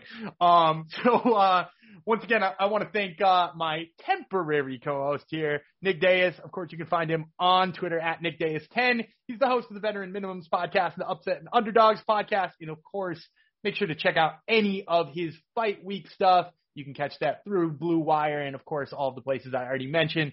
Nick, thanks so much for the time, man. Oh, this was awesome, dude. I'm looking forward to connecting again on another card later down the road. What an amazing interview, Dan. Everything you guys talked about was was just uh, was a stunning interview. Can, can, you tell I haven't listened to it yet? Yeah, or, I, or, yeah. Oh, wait, that was out loud. Oops. I, I think um, I think all the fans know that you. As a matter of fact, there may or may not be a stab in the middle of that where I said Jeff's not going to listen to this anyway. oh, that's rough. Yes, I will. That, if it's not me talking, I will listen to it. I, I wanted yeah. to make sure Dad didn't throw me under the bus or anything like that. So, um, Nick was fun to talk to. Yeah, I mean, it's you, you guys, uh, you guys who uh, have already listened to it. He's got really great insight mm-hmm. on when it comes to how to play props uh, as far as the yep. card goes, because like you know, his insight really is finding value in the props, and I think he showed you guys some that you're really going to like. I am going to. I agreed with him for a moment on one of the ones in our main event, and now I'm going to backtrack it when we get to our recommended plays. Oh. Don't don't tell anybody, but like I thought about it more, and I like the play more and more, even after bad mouthing it for a second. So uh, we'll get to that a little bit later on, but we should uh, we should get to go into this main card now that we are done with Let's our little it. special feature. By the way, we hope you guys enjoyed it, and if you did, hit us up on Twitter and hit Nick up on Twitter as well. Uh, you can find him at Nick Dais10 on Twitter, and Dais is D A I S. So make sure you hit him up and tell him that you enjoyed his appearance on our show. I'm going. I'm going to do that right now, Dan. Okay, I, I actually, I'll tell him. I actually listened to it and I enjoyed his appearance on the show. All right. Um, what are we going to talk about now? Let's talk about the pay-per-view portion of uh, UFC 272, which is starting at 10 p.m. Eastern as per usual. We start off with big boys, heavyweights. Sergey Spivak versus Greg Hardy. Is Spivak, is he a chunky guy? He is, definitely. Hardy, I guess, actually is, and Hardy, I guess, is actually a chunky guy at this point, too, really. But he's like a chunky guy in the way, like, NFL guys are chunky guys. Yeah. Um, because, I mean, like, he is an NFL guy, but, like, I, I mean, he's he's thick, but I don't know if he's chunky. I, mean, I guess he, he almost fits Derrick Lewis uh, band here, but like Sergey Spivak is kind of loose chunky. He's he's kind of almost like Chris Daukaus. there you go. All right, um, let's break down this fight. Uh, we got a, a polar bear versus a Prince of War. Uh, Hardy, the Prince of War, the aforementioned Prince of War, seven and four with one no contest. He's been knocked out six. Oh, sorry, he's knocked out six people. He himself has been knocked out twice. He's four and four with one no contest in the UFC. He is over his last two zero oh and two. Um, both were both of them via knockout. I think they were or TKO. Let, let me uh, check the. Uh, so one one was by knockout to Tai Tuivasa, and the other one was a TKO right. to Marcin Tybura when he basically uh, just let Tybura move into mount because his legs didn't work anymore and he was exhausted and just yeah. uh, laid there kind of like a dead fish kind of like a chunky guy. Um, all right, so he's lost two straight. He was 2 0 in the contender series. Based on the last weigh-ins, he was 26 pounds heavier than Spivak. Two inches of height, two inches reach on him. Striking and active striking stats in his favor, plus 175. Spivak, the polar bear, is 13 and 3, five knockouts, six submissions. He's been knocked out himself twice. He's 4 and 3 in the UFC. He's won three of his last four, however. Uh, his last fight was a TKO loss. Um, he was a regional champ as well, seven years younger than Hardy. Grappling stats in his favor, minus 225. Uh, your turn to break it down. Yeah, I'm going to take Spivak. Or is it my turn? It's your turn. Uh, yeah. I'll, I'll go first. Yeah, I'm going to take Spivak. Just go. I'm to take Spivak in this fight. Uh, I think, you know, Greg Hardy has shown that he doesn't have very good cardio, and you put him in there with a dude who just grinds against the cage and has excellent wrestling. Like, that's nuts, dude. Like, also, do you remember? It's so funny that people are, are talking about, like, Sergey Spivak is like he, he's yeah he's nothing real special. The dude's 27, and two years ago he tapped out Tai Tuivasa. Um, yeah. like that was two years ago. He hit an arm triangle on Tai Tuivasa. His only loss in like the last year and a half is to Tom Aspinall. So like this dude is figuring it out and at the right time, and for some reason now has to fight Greg Hardy, who seems to be doing the exact opposite. I say he grinds him out pretty easily here. Sergey Spivak, easy pick. Exactly. Spivak is the easy pick for me as well. Yeah, he, he shouldn't be slept on. He's actually young for heavyweight division. He's he's actually one of the people that should be And, considered. and getting better too. yep, and getting summer. better. Yeah. Yeah, exactly. Hardy is definitely not getting better. This, this could be the end of the ride, possibly. No, Hardy. he's, I'm sure he's going to be will. here for longer than Sam Alvey. Oh God, Who, yeah. by the way, did you see he's getting another fight? Yes. He's getting another fight, and he mentioned that every three fights he's gotten a big raise from the UFC, whether he's won or lost, which he hasn't won. What? How many has he lost now? Six straight or something ridiculous like that? Uh, you So, got to like, you got to count the draw in there to Da Un Jung. right, right. But anyhow, he, he's been getting raises every every three uh every three fights, regardless. So Good on him. I'm fine with. He, he, he's a good guy, but uh yeah. Anyhow, this isn't a um Sam Alvey podcast, at least not this episode. So let's move on to welterweights. Kevin Holland's going back down to welterweight. Welterweight. He's fighting the Brazilian cowboy Alex Oliveira. Um, Holland's a trailblazer. Oliveira is a cowboy. Um, the cowboy is 22 11 and 1. That's how many kids he has. Uh, his pro record is 22 11 and 1 as well, uh, with two no contests. He's been he's knocked out 12 people, submitted five people. He's been knocked out himself once and submitted six times. I'm just kidding about the kids. He really only has what? How many have we? Did think say he had? like ten or something like Yeah. that. yeah, he, he he's trying to have more kids than losses, uh, pro losses, which are 11 at this point. So, um, he's 11 and 9 with one no contest in the UFC. He's lost three straight fights. Over his last eight, he's two and six. He used to fight at lightweight. This one's up at welterweight, and he's fighting a guy he usually fights at middleweight. Uh, he's miss, he was missing weight at at lightweight, probably because he's ancient now and it's not as easy to cut weight. So he's he's up to welterweight now. Uh, he was regional champ as well. He made his debut in 2011. He's got grappling stats in his favor, plus 230. Trailblazer, Mr. Holland, 21 7, 12 knockouts, 5 submissions. He, he's been subbed twice. It's only two times he's been finished in his career. He's 8 and 4 in the UFC. He's lost two straight. He was 1 0 in the contender series, 1 0 in Bellator. Uh, he used to, as I mentioned, he used to fight at middleweight. He was 2 and 1 as a pro kickboxer. He's 4 inches taller than Oliveira, 5 inches reach on him, 4 years younger. Striking and active striking stats in his favor, minus 300. Holland is the pick in this one. Way, way too big and uh, younger than Oliveira. Uh, the grappling obviously is a concern, but I, I think he can keep Oliveira off him. Yeah, I, I kind of agree with you on that. It, it's a concern, and it's something that I, I wouldn't be, you know, itching to play a negative 300 number on because that's No. there. Um, and plus, we don't know how he looks back at welterweight, but I'll say this: I, I don't trust Oliveira enough to to be really into the idea of taking him either. Again, this is probably another fight that I just stay away from as as far as the odds go because they're they're big on one side, and I, I there's reason to distrust those big odds, but not enough to not pick Kevin Holland here. Yes, so this will not be one of the recommended plays that bring all the boys to the yard for Dan this week. Um, all right, we're still agreeing on everything. Let me put, let me lock Dan in as a Kevin Holland backer. All right. Yeah, we haven't, we didn't disagree on anything yet. Oh, goodness gracious. So how about this fight? Do you think we're going to disagree on this one? Featherweight, Edson Barboza, Bryce Mitchell. What, what, what, what's your gut feeling here? Are Um, we going to be on the same page or not? I think we're gonna agree. Okay. Let's see. We got Junior Barboza, Thug Nasty Mitchell. Um, Junior, 22 and 10, 13 knockouts, one submission. He's been knocked, he's knocked, yeah, sorry. He's been knocked out four times, submitted twice. 16 and 10 in the UFC.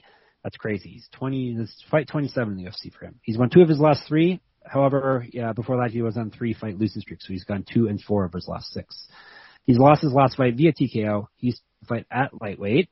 He made his debut in 2009. He's got multiple championships on his what? Mantle.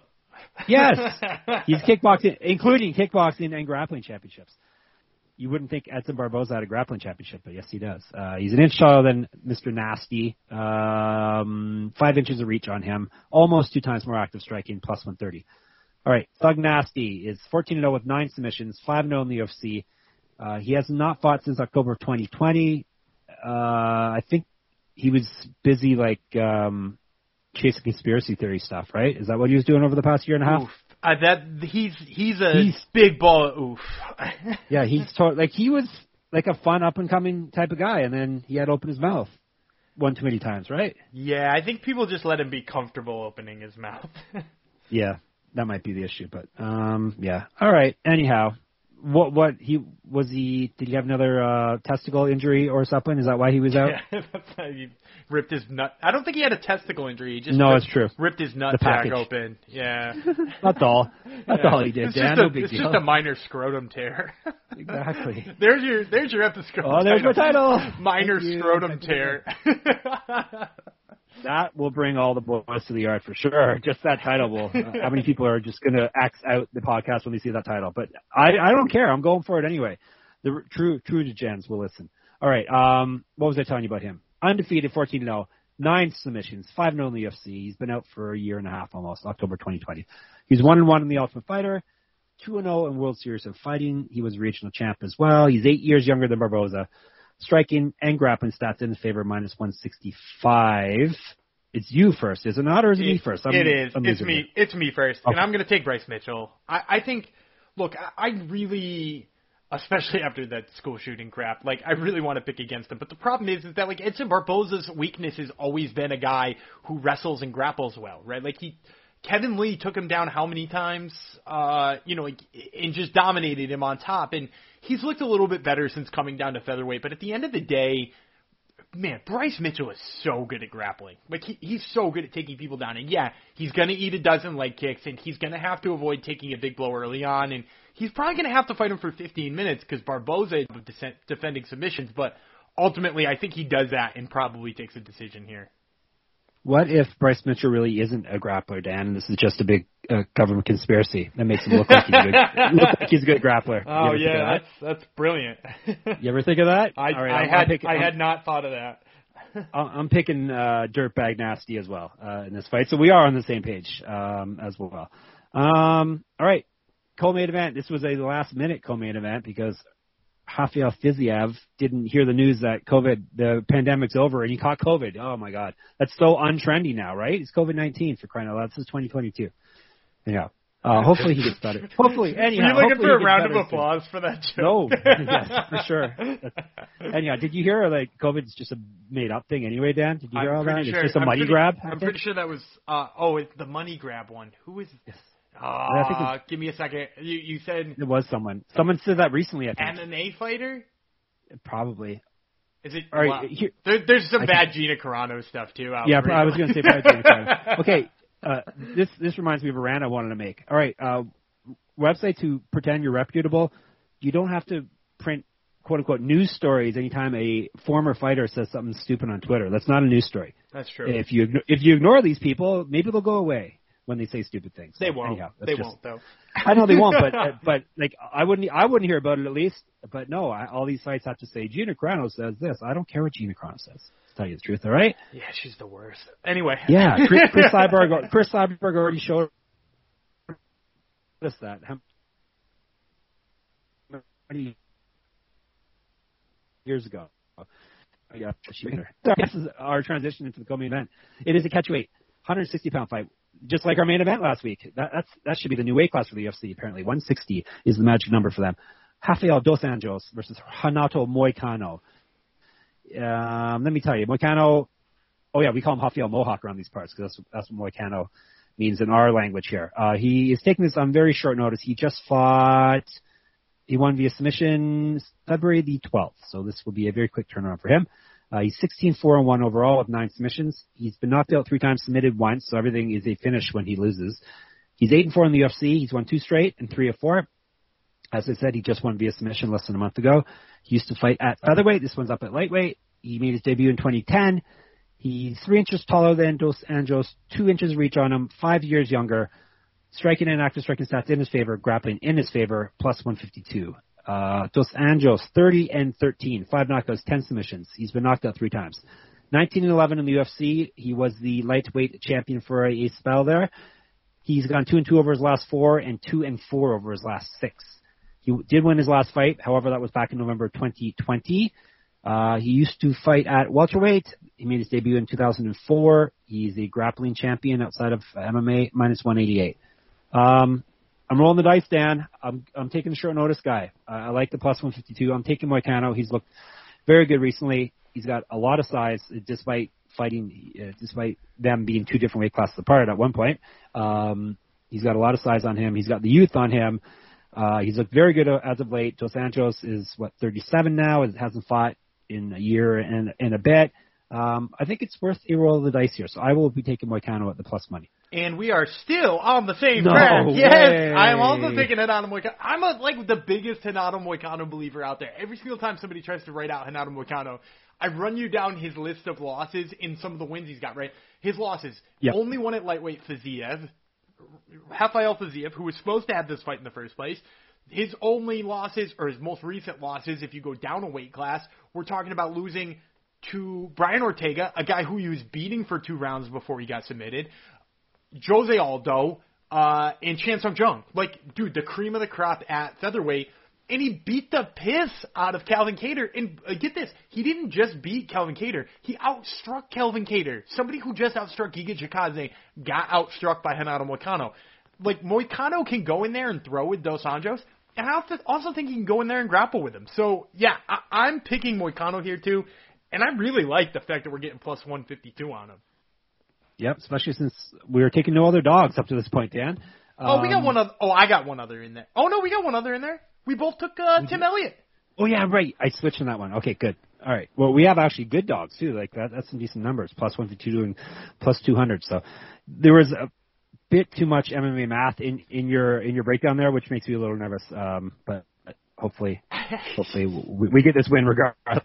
All right, main event, welterweights for it's the the ultimate grudge match. Dan, these guys used to be best friends, and now they hate each other, and this isn't going to end it.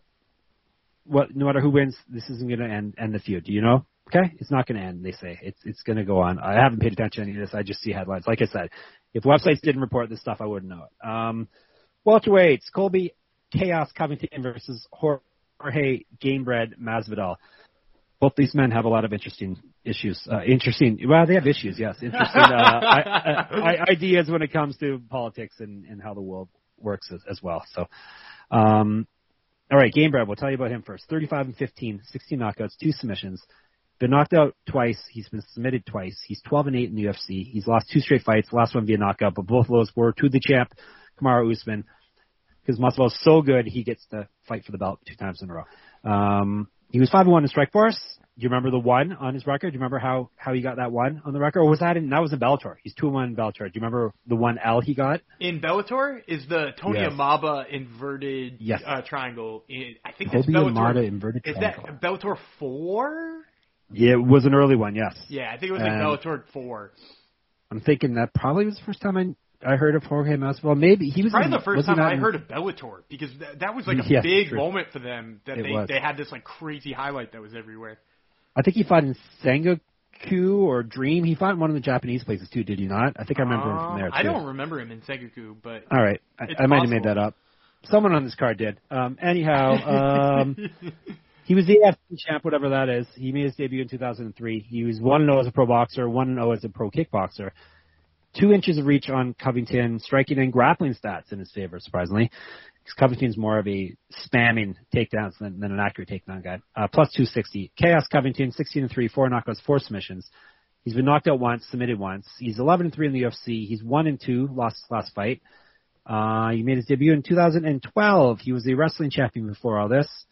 He's got four inch, uh, sorry, he's four years younger than Masvidal, uh, minus 350. We'll let Dan break it down first. I'm taking Colby Covington. It, it it's such a it, And you love saying that, don't you? I, I hate saying well, I don't like picking either of them to be completely honest with you because they guys who talk themselves and Bryce Mitchell too on the same card. dude. Yeah, it's it's a whole bunch of oops, but uh, I will say this, you know, like Colby Colby Covington is just going to implement Kamaru Usman's game plan from the first fight. Like he's just going to go in there, he's going to take uh, Jorge Masvidal down, who is notoriously bad at defensive grappling. I don't know where people came up. I saw somebody posted a narrative that like, oh, is his defensive grappling good enough to stop Colby? Fuck no, it's not. It's never been good enough to stop Colby. Like, in no amount of you showing me them horse playing in their old apartment next to like a box of, uh, you know, Kraft mac and cheese is going to convince me that he actually is going to stop those takedowns. Because recently he got, not recently, like three or four years ago, he got taken down by Demian Maia all the time. And don't get me wrong, Demian Maia, great grappler, not great at takedowns. So yeah, I mean like Colby Covington just by grinding him out for as long as he needs to. Yep, Colby Covington is the pick. Um, probably won't be everyone's all excited about this grudge match, but probably is not even going to be in a very exciting fight. It's going to be uh, a grind. Covington's going to grind. Actually, we we predicted last uh, last um, issue of this here uh, Issue. podcast uh, issue. Yeah, uh, it, we're getting late in the podcast, Dan. Words are words are coming out that are wrong. Um, we we broke down exactly what was going to happen, how the fight was going to go, who was going to win, and how Masvidal was going to react after he he loses the fight. So, and he did fight in Sengoku. He was three and one in Sengoku. I thought Wow. I mentioned that. 2008 and nine. He was in the lightweight Grand Prix reserve for a bit. So there you go. I know my stuff. So yeah, I'm right. I'm right on everything this week. So hopefully I'm right on all in pay. Yeah, I hope you're. This is the first week ever. I'm. This is- ho- I hope you're right we on all your week. picks too. Yeah. I think we have one other time where we were. I think one other time we were were uh, the same.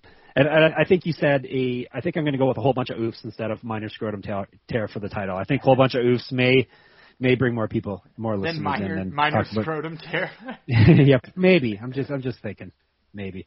All right, that's that's crazy, Dan. I wonder if our if our recommended plays are all going to be the same too. That'll be insane. It'll be like we planned this in advance, which we did not. So, um, all right, we'll let you go first with the recommended plays because Dan is a specialist here. Uh, as we as we told you, I'm just trying to jinx him by telling you how great he is at, at making recommended plays. He never misses on these. I'm I'm gonna Ever. I'm gonna spread the wealth a little bit. I actually am gonna go with six different recommended plays this week. Wow. Um, so I'm, I'm really gonna spread I'm it never out. getting out of here. Um, the the first one. Well, let me.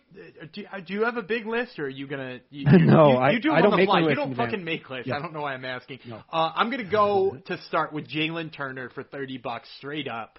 Um, I love his advantages here against Jamie Mullarkey. Uh, I have a lot of faith in him. So yeah, I'm, I'm gonna go with Jalen Turner straight up, 30 bucks. All right, minus 160. Oh, as my computer dims, Dan, you better be quick with your picks because I'm, I'm on. I'm at 19%. All right, We're on borrowed time. we're on borrowed time. Uh, Covington, no, that number's too big. Um, no, no, no. Um, nope.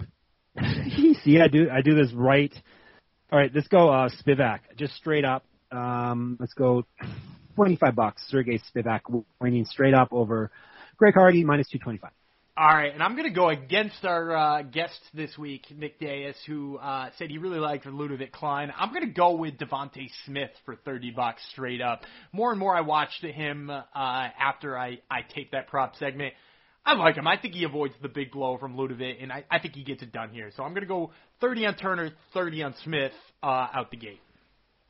Wow, he spent 60 bucks and he has four more picks to go. I wonder how much all those picks are going to be worth. Yeah, little. All right, little um. I like Jalen Turner as well. Minus 160. Let's go straight up on him. Um, let's go 30 bucks on that one. I like him a bit more than Spivak just because heavyweight, you know, anything can happen. Ha- happy. See, I told you. The words, Dan, the words. Um, Turner, minus 160, 30 bucks on that one. All right, so here on out, I'm taking little dabs at, at ten bucks a piece. So uh, my first one, I'm just going to take Tim Elliott straight up. Um, I don't want to get too too much into it because he's still a plus 200 dog. I'm going to get a good return on my 10 bucks anyway. So, um, you know, if I'm playing with 100, I, I like Tim Elliott uh, for 10 bucks of that at uh, plus what was it 205? We were saying. Yep. Uh, plus 200. All right. Um, 30 bucks. Uh, actually, how much have I spent? I spent 55. Mm, ba-dum, bum, bum. Yeah, let's go. Let's go 35 bucks. Marina Rodriguez over Yan Xiaonan, Yan Xiaonan, um, straight up. So 35 bucks. Marina Rodriguez straight up minus 270. All right, and I'm going to go uh, over to one we talked about on the uh, props portion of it, and I'm going to talk about Bryce Mitchell winning by decision. Um, the reason I like Bryce Mitchell by decision here is because I just don't. He, I mean, he didn't go out and finish Charles Rosa. I don't really think he can finish um, as a Barboza either. So Bryce Mitchell wins by decision. I'm seeing it at like plus 250 right now. I think that's a steal. So I'm going to take 10 bucks on Bryce Mitchell uh, winning by decision. Okay. Very good. I got 10 bucks left. I had a couple actual props, which I don't usually like playing, but I had a couple props I was thinking. I was thinking about Umar, but via submission, but Kelleher is, Kelleher does get submitted a lot, but, um, I think I like better. Let's go. right, let's go Smith Klein under one and a half rounds plus 125. Let's uh, sprinkle the last 10 bucks on that one. I like that. Um, so, and then I got two, or I got 20 bucks left. So my two plays for 10 bucks a piece. I'm going to take Maria Agapova inside the distance. Um, I'm seeing that at plus 200, so another plus 200 play. Um, and I, I'm going to take her inside the distance because I think she could sub or knock out Marina Moroz. She's got good hands, but she is finishing with subs most of the time. So, yeah, I'm going to take Agapova uh, plus 200 for 10 bucks, and then I'm going to close with a straight up play on Renato Moicano, 10 bucks for him to win straight up at uh, whatever number you previously quoted me at. Uh, I think he gets it done. Uh, plus plus 152. All right, Dan is going all. You are you're feeling it. You're you're feeling this uh, this hot streak you're on, and you're going all out. So in conclusion, before my laptop dies, thirty bucks. Uh, this is Dan, these are Dan's picks. These are the ones you have to listen to because uh, Dan knows the stuff here. Thirty bucks, Jalen Turner winning outright minus 160. 30 bucks, Devonte Smith winning outright minus 170. 10 bucks, Tim Elliott winning outright plus 200. 10 bucks, Bryce Mitchell, Dan's favorite person in the world, winning via decision plus 250. 10 bucks. Maria Aga, Agapova. I think you said her name wrong. I did once. I was hoping you didn't catch it. I caught it. Inside the distance, plus 200. And 10 bucks. Renato Mohawk, uh, aka Moicano, plus 152 winning outright. My picks. 25 bucks, Sergey Spivak winning outright, minus 225. 30 bucks, Jalen Turner just winning outright, minus 160. Marina Rodriguez winning outright, minus 270 at 35 bucks. And 10 bucks, Devonte Smith, Ludovit Klein under a round and a half at plus 125. Boom. You, dipped your toes back into the uh, the prop world, which I thought you were going to stay away from, but yeah, uh, I, I was. Well, I mostly I did. It was only ten bucks. All right, so but you dipped it. You dipped it. And my laptop is dead. Well, his laptop is dead, so I'm going to close the show right here because this is where I usually tell you to follow us on Twitter, and he's at Jeff Foxwriter, and I'm at Gumby Vreeland, and of course, download the SGPN app, follow me, and all of that kind of stuff. Um, make sure that you follow the MMA specific feed, uh, not just the SGPN feed. Leave us a review; we certainly love it.